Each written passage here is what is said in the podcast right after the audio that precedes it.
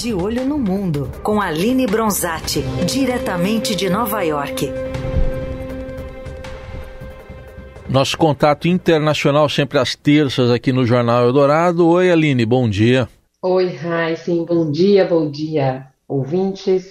Bom, hoje você nos traz eh, primeiro informações sobre como é que anda o investimento brasileiro no exterior. Como é que tá? Tá positivo? Exatamente, Heisen. Uh, o, o, ano de 2023 aí foi um ano de destaque para o investimento uh, do brasileiro no exterior. Ele voltou a ficar positivo no ano passado. Ontem bancos, o Banco Central brasileiro divulgou os dados aí do setor externo e aí trouxe essa, essa boa notícia. Uh, foram quase 4.400 bilhões de dólares, de acordo com os dados do Banco Central. Ele muda uma tendência vista no ano anterior, quando o saldo ficou negativo em 142 milhões. É, esse. Posso continuar? esse, né, essa grande cifra em 2023 tem, tem por trás aí vários fatores. É, você tem desde aqueles investidores que uh, ameaçavam sair do país, né, com, com uma vitória aí do presidente Luiz Inácio Lula da Silva, que foi o que aconteceu. Na época, o Brasil ele veio aí dessa guinada à esquerda, antes da, da Argentina, guinada à esquerda na América Latina, e essa questão política tem peso na decisão dos investidores, mas também o cenário de juros altos aqui no, nos países desenvolvidos, em especial nos Estados Unidos, que faz com que uh, uh, esse investidor tenha apetite em aportar recursos fora aí do Brasil para surfar nessa onda aí dos juros altos. E Aline, o principal destino uh, tem sido mesmo Estados Unidos ou tem outros aí destinos? O que, que você destaca?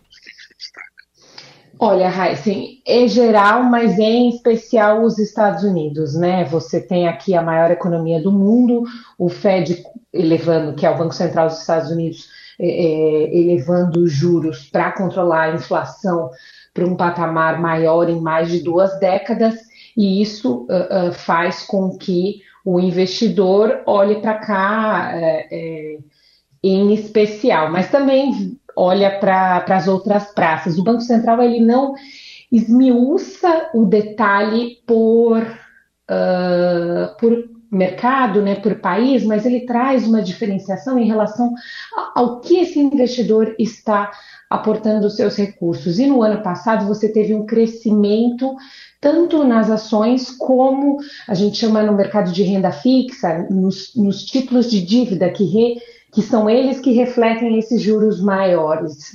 Uh, teve um aumento nos dois, mas o, o, o, que, o curioso foi que o crescimento uh, em ações foi maior devido aí uh, ao bom desempenho do mercado de ações americano.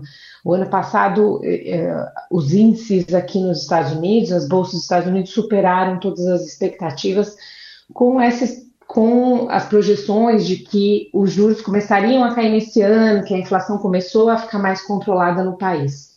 Muito bem. Aline, outro assunto que a gente queria tratar com você, é, saiu um estudo do FMI, o Fundo Monetário Internacional, mostrando o, tamanho do prejuízo com a violência, com a insegurança aqui no Brasil. O que, que diz esse estudo?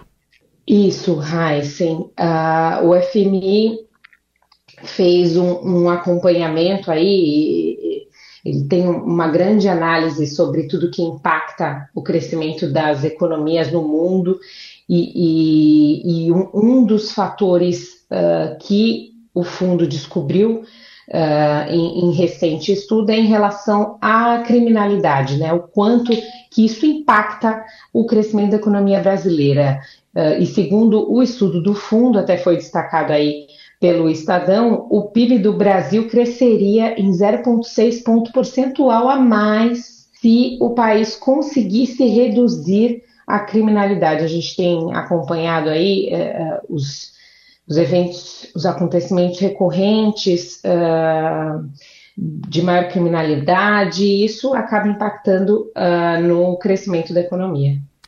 Muito bem, essa Aline Bronzatti, né, falando conosco direto de Nova York, sempre às terças ela participa aqui de olho no mundo com essa coluna direto de Nova York. Obrigado e até semana que vem.